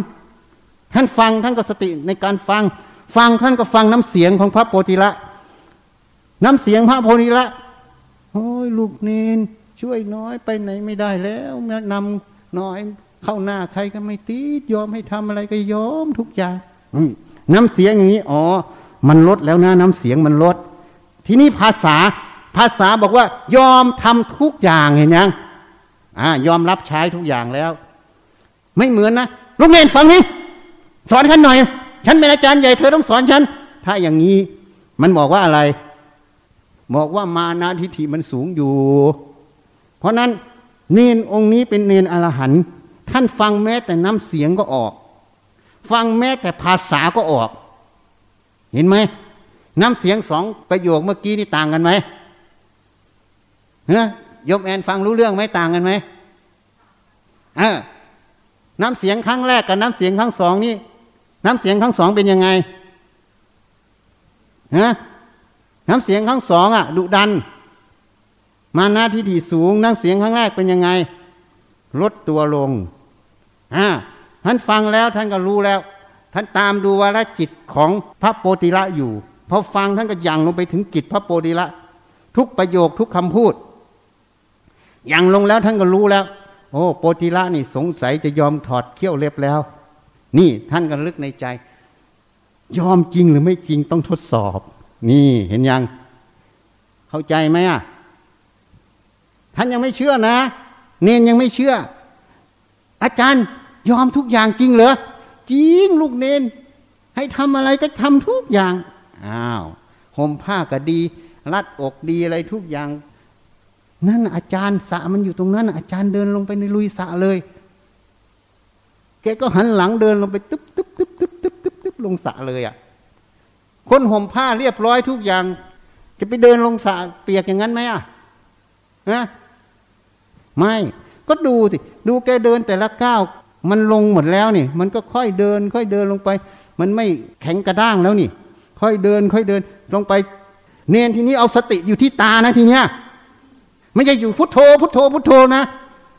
สติอยู่ที่ตาก็ดูการก้าวเดินของโพธิละแต่ละก้าวแต่ละก้าวแต่ละก้าวลงไป เดินลงไปสติก็ก็ตามดูวาลจิตของโพธิละแต่ละก้าวเป้าก้าวไป เอ้าดำดำลงเลยอะพอดำลงไปมันจะขาดใจตายก็ต้องโผล่ใช่ไหมเออท่านเห็นแล้ว เออ เห็นแล้วเห็นแล้ว อาจารย์กลับขึ้นมากลับขึ้นมา อาจารย์ก็เดินกลับขึ้นมา อันนี้เขาทดสอบแล้วนะ อันนี้แสดงว่ายอมจริง ๆ มานะ มันยอมมันยุบลง ไม่แข็งกระด้างแล้วนะ นี่ เพราะนั้นยอมทุกอย่างขึ้นมาแล้ว ทีนี้ท่านก็บอกอาจารย์ มันมีเฮี้ยอยู่ตัวหนึ่งนะ อาจารย์ มันมีจอมปลวกอยู่มันมีหกรูเฮี้ยมันก็ซ่อนอยู่ในจอมปลวกนั้นน่ะ มันมีอยู่หกรูอาจารย์ปิดซะห้ารูซะก็รอรูเดียวดักเฮี้ยมันออกมาตรงนั้นน่ะ เท่านั้นน่ะ ท่านก็รู้ทันที เพราะท่านเคยสอนเขาท่านเป็นอาจารย์ใหญ่อะแค่สกิดตรงนั้นท่านก็รู้แล้วเพราะท่านลดมานะ แล้วตัวมานะมันลงแล้ว อัตตามันลงแล้วนี่ มันก็สว่างโพ่งเลยรู้แล้วรู้แล้วก็เฮี้ยก็ตัวคิดนึกไง รู้ก็รู้รู้ปิดก็ปิดตาหูจมูกลิ้นกายไง ก็รูเดียวคือรูใจนั่นน่ะ มันคิดนึกอะไรกันเฮี้ยมันคิดผิดคิดถูกทีเนี้ยสติก็ดูมันดิจับหัวทีเนี้ยอ่าพอรู้แล้วทำไง ก็พาไปหาพุทธเจ้า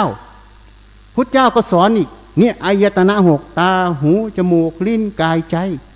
ทางเข้ามันมีหกทาง นี่ พอรู้แล้วนะ ตัวคิดนึกแล้วนะ ก็ทางเข้ามันมีหกทาง คือตาหูจมูกลิ้นกายใจ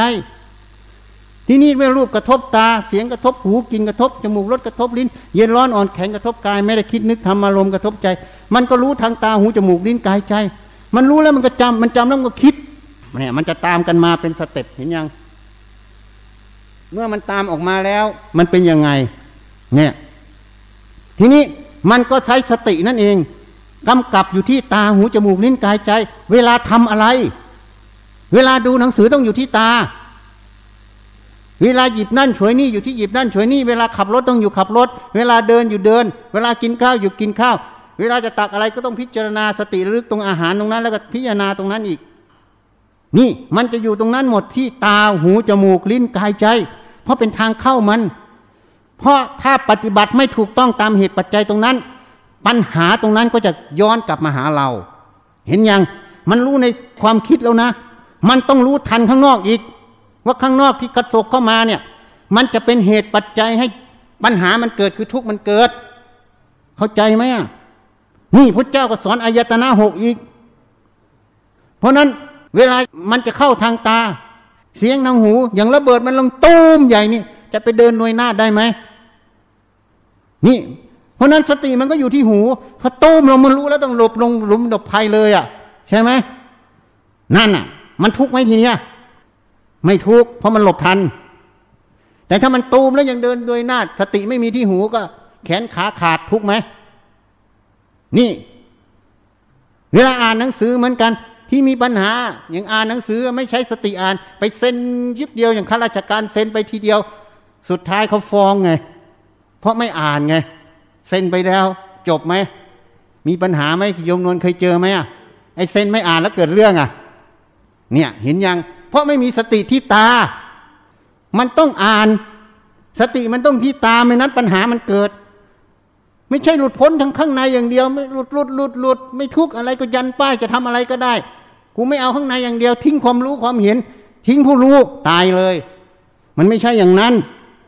เวลามันรู้อะไรก็ต้องพิจารณาเหตุปัจจัยตรงนั้นข้างนอกก็ปฏิบัติให้เหมาะสมตามเหตุปัจจัย ทางตาหูจมูกลิ้นกายใจ มันจะบอกเราหมด ย่างเสียงตุ้มดัง ๆ มันก็บอกแล้วระเบิดมันลง ใช่ไหมฮะอย่างคนเดินมาอย่างเงี้ยย่องมาจุ๊บจุ๊บจุ๊บถือมีดมา ย่องเข้าไปหลังชีสุยอย่างเงี้ย ก็ต้องรู้แล้ว เดี๋ยวมันจะทิ่มพุงชีสุยอะใช่ไหมนี่ตามันก็จะต้องบอกพอบอกมันก็วิจัยเป็นคุณเป็นโทษ ควรระวังไม่ระวัง ปัญญามันจะอ่านนั่นเอง ใช่ไหมนี่ท่านจึงมาสอนอายตนะหกตาหูจมูกลิ้นกายใจพอรู้ตรงนี้หมดปับ๊บ ก็เรียกว่ารู้เหตุปัจจัยหมด ทุกอย่างเป็นไปตามเหตุปัจจัย ความรู้เหล่านั้นไปตามเหตุปัจจัย ก็อาศัยความรู้นั้นทำประโยชน์อย่างเดียว อะไรเป็นโทษก็ไม่ทำแล้วก็ไม่ได้ยึดนี่ เรียกว่าอาศัยอยู่เฉยๆเพราะอาศัยทางตาหูจมูกลิ้นกายใจหมดเลยไม่มีอะไรเป็นของเราตัวเรา มันก็เลยว่างหมดอะสิว่างจากของเราตัวเราหมดอะแล้วความทุกข์มันอยู่ตรงไหนอะมันเข้าทางตาหูจมูกลิ้นกายไม่ได้ ใจมันก็ไม่ต้องไปรักษาแล้ว เพราะตาหูจมูกลิ้นกายมันเข้าไม่ได้แล้วพอมาใจมันก็รู้อีก มันคิดนึกปรุงแต่งยังไงหลงไม่หลงก็รู้อีก นี่เรียกอายตนะหกเมื่อโปติละรู้แล้วว่า มีจอมปลวกอยู่หกรูมีเฮี้ยอยู่ตัวหนึ่งปิดห้ารูเตรียมจับเฮี้ยตัวนั้น ก็รู้แล้วเฮี้ยตัวนั้นคือตัวคิดนึกอะคิดนึกเกิดจากอะไรก็พิจารณาอีก ท่านก็บอกว่าอาวิชชาทำให้เกิดสังขารไง อวิชชาทำให้เกิดสังขาร ความคิดนั้น ถ้ามันคิดผิดเห็นผิด มันก็เกิดจากอวิชชา ใช่ไหมอวิชชาดับสังขารก็ดับ สังขารดับเป็นยังไง เวลามันไม่มีอวิชชา มันรู้สิ่งใดมา มันก็ไม่มีคิดผิด ก็คือคิดผิดมันไม่เกิด มันเรียกว่าดับ แต่จริง ๆ มันไม่ได้ดับมันไม่ได้เกิดเลย เพราะพ่อแม่มันถูกนู่นอะตอนตั้งแต่แรกแล้วอะมันก็เลยไม่มีมาทำแท้งมาตายทีหลัง มันไม่เกิดเข้าใจยัง นี่ แต่ท่านต้องพูดว่าอาวิชชาดับสังขารดับ อันนี้พูดเป็นลักษณะให้เข้าใจ ว่าอาวิชชาดับสังขารก็ดับ นี่คนก็เลยไปสอนอะไร ให้หยุดคิด หยุดคิด หยุดคิด หยุดคิด ไม่คิดไม่คิด หยุดคิดไม่คิดอยู่อย่างนั้นน่ะ เพราะไปตีความผิดในคำสอนของครูบาอาจารย์บางท่าน ท่านสอนถูก แต่คนไปตีความคำสอนท่านน่ะมันผิดพอไปหยุดคิด มันก็เลยไปทำสมถะโดยไม่รู้ตัวไงปัดมันทิ้ง มันก็เป็นอัตตาอยู่ในนั้นตลอด ท่านไม่ได้หยุดคิด ที่ท่านหยุดคิดเนี่ยท่านไม่ได้หยุดคิดเพราะอะไร เพราะอวิชามันไม่เกิด ไม่เกิดความคิดมันก็ไม่มี ไม่มีไม่ต้องหยุดคิด เพราะมันไม่มีคิด เข้าใจไหมอะคนก็เลยว่าไม่มีคิดก็เลยพระอรหันต์ไม่ต้องคิด เป็นโรคเอ๋อเดินไปเอ๋อไปเมื่อไม่มีความคิดอะไรไม่ใช่ ความคิดที่เป็นสังขาร ที่อวิชชาใช้ท่านเรียกว่าตัวตัณหา ทีนี้เมื่อไม่มีอวิชชาตัวความคิดที่เป็นตัวตัณหาก็ไม่มี แต่ความคิดนี้มันเป็นของกลางมันเป็นขันห้าเมื่อไม่มีอวิชชามันก็มีสติปัญญาใช้มัน แต่สติปัญญาใช้ความคิดตรงนี้ มันไม่ได้ยึดความคิดเป็นของมัน เป็นตัวมัน มันใช้ความคิดนี้ทำประโยชน์เลยเรียกว่าอาศัยความคิดทำประโยชน์ เพราะความคิดมันเป็นของกลาง มันเป็นขันห้าอาวิชชาใช้มันก็ได้ สติปัญญาใช้ก็ได้ เมื่ออวิชชาไม่มีสติปัญญาก็ใช้อย่างเดียว ก็เลยเรียกขันทวิมุตต์หลุดพ้นจากขันขันนั้นเลยเป็นขันล้วนทำประโยชน์อย่างเดียว นี่เลยหยุดคิดตรงไหนอะ คนไม่เข้าใจก็เลยพยายามหยุดคิด เพราะคิดว่าความคิดมันเป็นความทุกข์มันก็ถูกความคิดที่มันเป็นความทุกข์เพราะมันมีอวิชามันมีตัณหาเกิด ความคิดนั้นเป็นความทุกข์ก็เลยเหมาว่าความคิดนั้นเป็นผู้ร้าย ถูกไหมมันก็ถูกแต่มันไม่ทั้งหมด ความคิดที่ไม่เป็นผู้ร้ายก็มี เป็นผู้ดีก็มีอะจริงไหมอะเออถ้าสติปัญญาใช้มันความคิดนั้นเป็นผู้ดีนะ ไม่ใช่ผู้ร้าย แต่พอเราไปเห็นว่าความคิดเป็นผู้ร้าย มันเลยเกิดคำว่าอะไรอักคติไง เป็นโทสาคติ อยากผักใสอยากทำลายความคิด มื่ออยากผักใสอยากทำลายความคิด ก็เลยเป็นวิภาวะตัณหาเกิดไง นี่มันเล่นงานอีกเห็นยังทำไมวิภาวะตัณหาเกิด เพราะไม่เห็นแจ้งความจริงว่าความคิดมันเป็นของกลางมันเป็นขันห้ามันไม่ใช่ของเราของใคร แต่ที่มันเกิดเรื่องที่มันเป็นทุกข์เพราะอะไร เพราะอาวิชชาใช้มันต่างหาก เพราะนั้นเหตุของมันคืออวิชชา จะดับเหตุก็ต้องดับอวิชชา ดับอวิชชาดับได้อย่างไร ไม่ใช่เอาปืนเอาไม้ เอาอะไรไปฆ่ามัน ใช่ไหมดับอย่างไร ดับอวิชชาก็ต้องเห็นแจ้งความจริงของสภาวะธรรมตรงนั้น เมื่อเห็นแจ้งความจริงตรงนั้น อวิชชามันเกิดไม่ได้ ก็เลยเรียกว่าอวิชชามันดับ แต่จริง ๆ ไม่ได้ไปดับมัน มันเกิดไม่ได้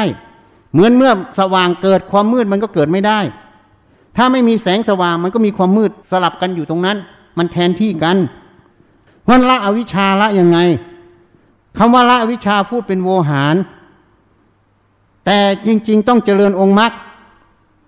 องค์มรรคคือสติสมาธิปัญญา ให้เห็นแจ้งความจริง เมื่อเห็นแจ้งความจริง อวิชามันไม่มี เพออวิชาไม่มีก็สมมุติว่าอวิชาดับ แต่จริง ๆ อวิชามันไม่ได้ดับ เพราะมันเกิดไม่ได้ เพราะแสงสว่างมันคุมหมดแล้ว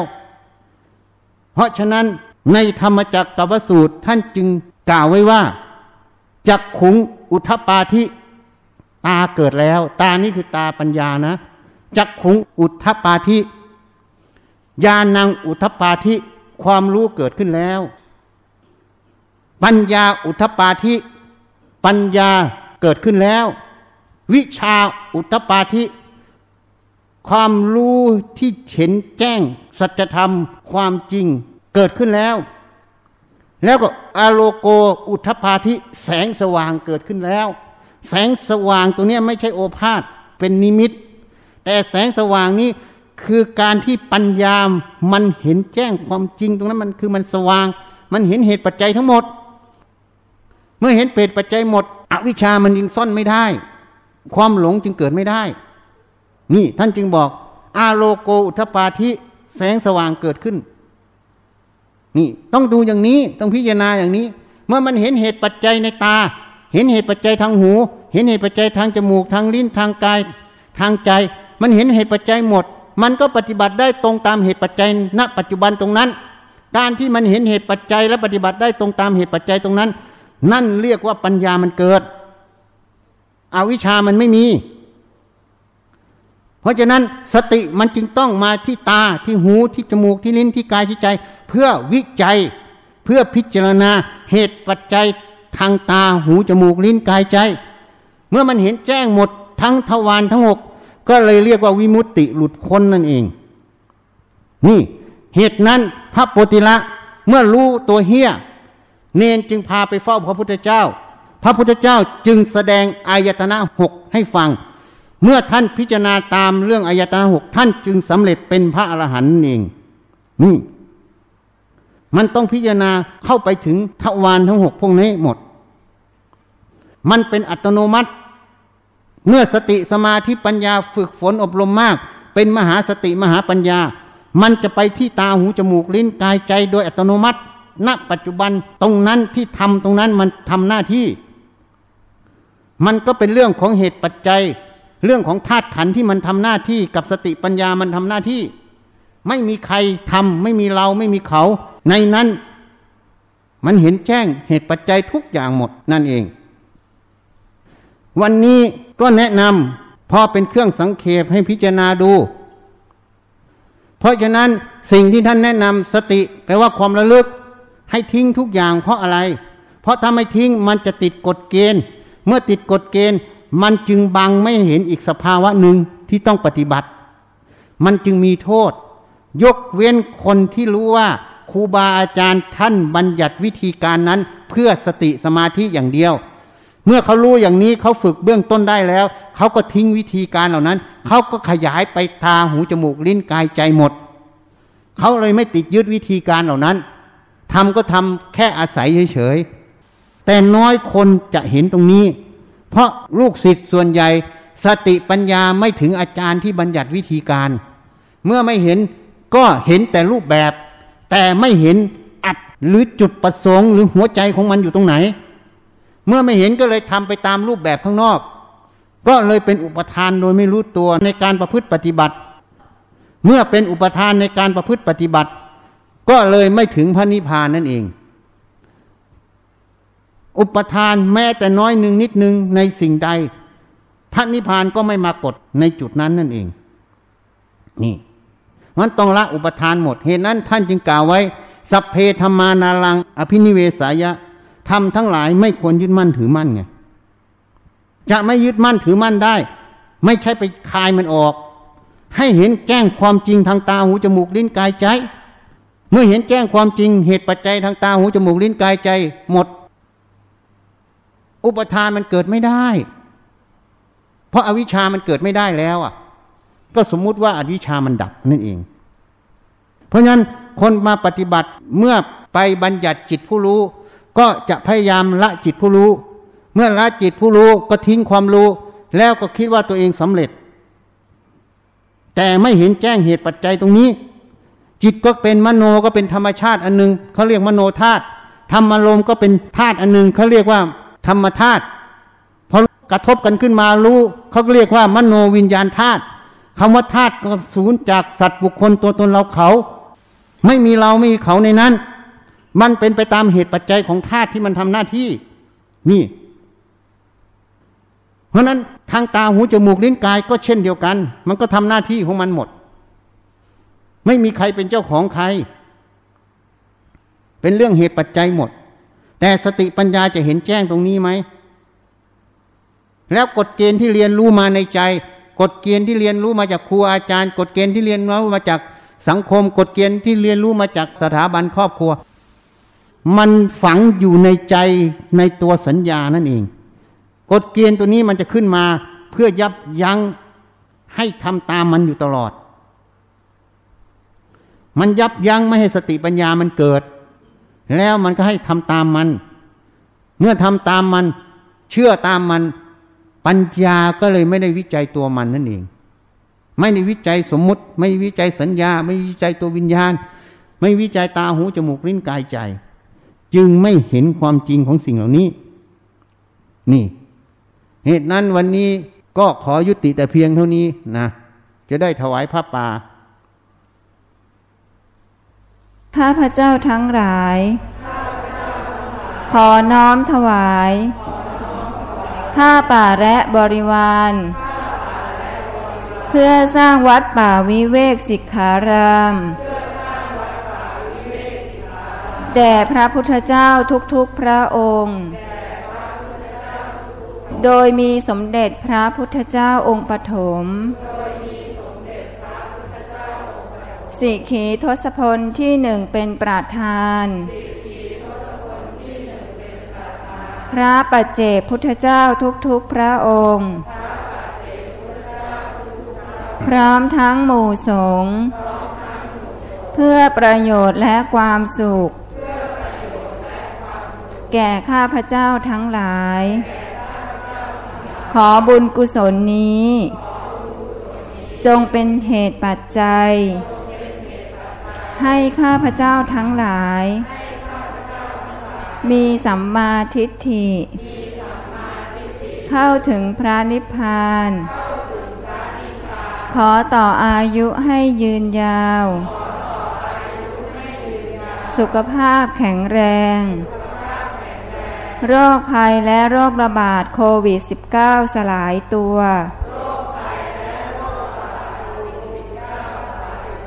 และผ่านพ้นวิกฤตเศรษฐกิจ ขอให้ฝนตกที่อำเภอพล และที่ที่ต้องการฝน ขอให้ภัยแรงบรรเทาลง และภัยพิบัติทั้งหลายสลายตัวขอให้แพทย์พยาบาล บุคลากรทางสาธารณสุข นักวิทยาศาสตร์ เจ้าหน้าที่ที่เกี่ยวข้องทั้งหมด รวมทั้งเหล่าผู้นำทั้งหลาย โดยเฉพาะประเทศไทย มีสุขภาพแข็งแรง มีสติปัญญา ตัดสินใจได้ทันเหตุการณ์และรวดเร็ว ในการรักษา ป้องกันและควบคุมโรค ขอให้คิดค้นวัคซีนได้โดยเร็ว ขอให้ท่านทั้งหลายที่ทำบุญในครั้งนี้ พระภิกษุสามเณรชี ผู้ปฏิบัติธรรมทั้งหลาย มีสุขภาพแข็งแรง แคล้วคลาดจากโรคระบาดนี้ ถ้าไม่สามารถหลีกเลี่ยงได้ ขอให้โรคนี้บรรเทาอาการลง และหายป่วย ขอให้ประชาชนในโลกนี้เหล่าผู้นำทั้งหลาย มีจิตเป็นกุศล มีสติ มีสมาธิ มีความเห็นถูก รู้จักป้องกันและรักษาตนเอง ขออำนาจบุญกุศล ที่ได้ทำในครั้งนี้ ขอให้กฎของอกุศลกรรมเก่าทั้งหมด สลายตัวไป ขออุทิศบุญกุศล ที่ได้ทำในครั้งนี้ แก่แพทย์พยาบาล บุคลากรทางสาธารณาสุข นักวิทยาศาสตร์ เจ้าหน้าที่ที่เกี่ยวข้องทั้งหมดเราผู้นำทั้งหลาย ประชาชนทั้งหลาย พระภิกษุสามเณรชี ผู้ปฏิบัติธรรมทั้งหลาย และแก่บิดามารดา บุตรธิดา พี่น้อง ครูอาจารย์ ญาติมิตรของข้าพเจ้าทั้งหลาย ทุกภพทุกชาติ จนถึงปัจจุบันชาติ เจ้ากรรมนายเวรทั้งหลาย เท้าสักกะเทวราช พญายมราช ท้าววัสวัตตีเทวราช ท้าวมหาราชทั้งสี่และบริวารเราพรมทั้งหลายทุกชั้น เราเทวดาทั้งหลายทุกชั้น นายบัญชีและบริวาร เจ้าที่เจ้าทาง เราพญานาคทั้งหลาย โอปาติกะทั้งหลาย สัมภเวสี เปรต จิตวิญญาณที่มีรูปและไม่มีรูปสรรพสัตทั้งหลายทุกภพทุกภูมิ ขอให้มีส่วนได้รับและอนุโมทนาในผลบุญครั้งนี้ ท่านใดมีทุกข์ ขอให้พ้นจากทุกข์ ท่านใดมีสุข ขอให้สุขยิ่งยิ่งขึ้นไป มีสัมมาทิฏฐิ เข้าถึงพระนิพพาน ขอพระยายมราชลุงพุทธ โปรดเป็นพยานเทิน สาธุ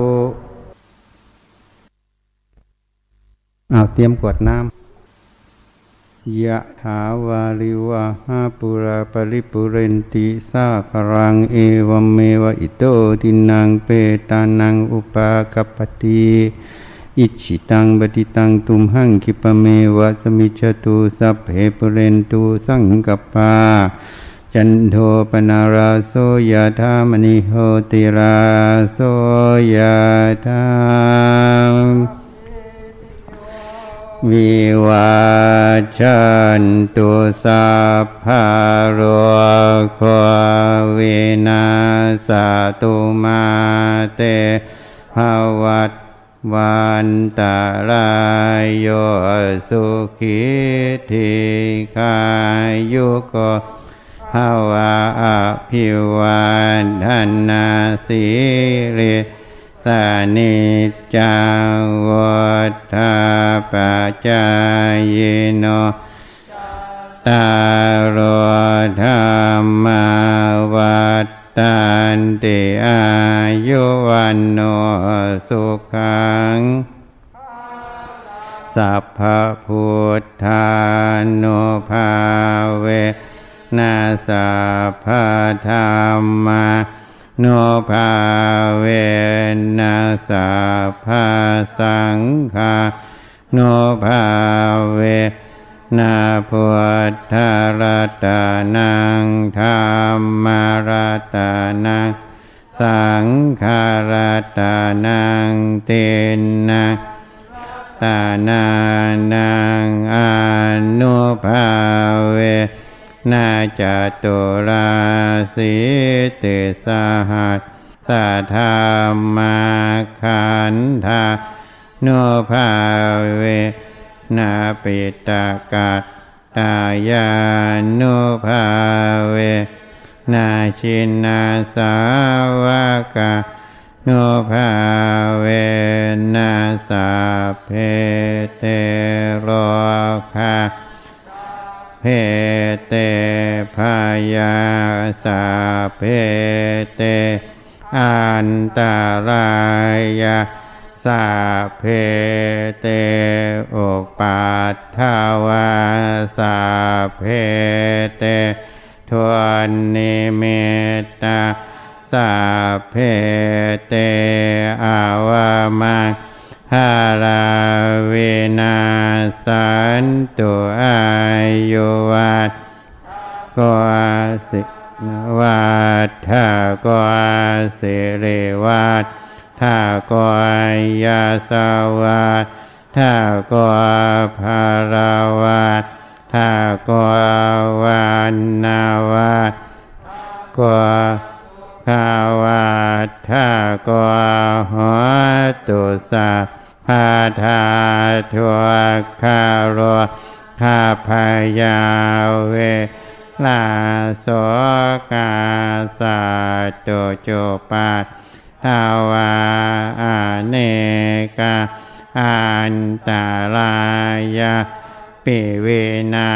สันตุจเตชาสา เฮทานังราพังสอดทิภาคายังโสขังภารังสิริอายุจาวานโนจาพอคังวัฏเทจายาสาวาตาวาสาจะอายุ จาชีวาสิทธิภาวันตุเตภาวตุสาภามาหาราราขันตุสาหาเทวตาสาภาพุทธาโนภาเวนัสภาปาเจกาพุทธา โนภาเวนาสาภาธรรมาโนภาเวนาสาภาสังฆาโนภาเว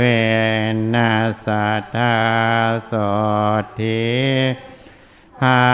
วันตุเต สมาธิ สุขภาพ โรคภัยการงาน ขอเอาวันนี้ท่านให้สี่ข้อ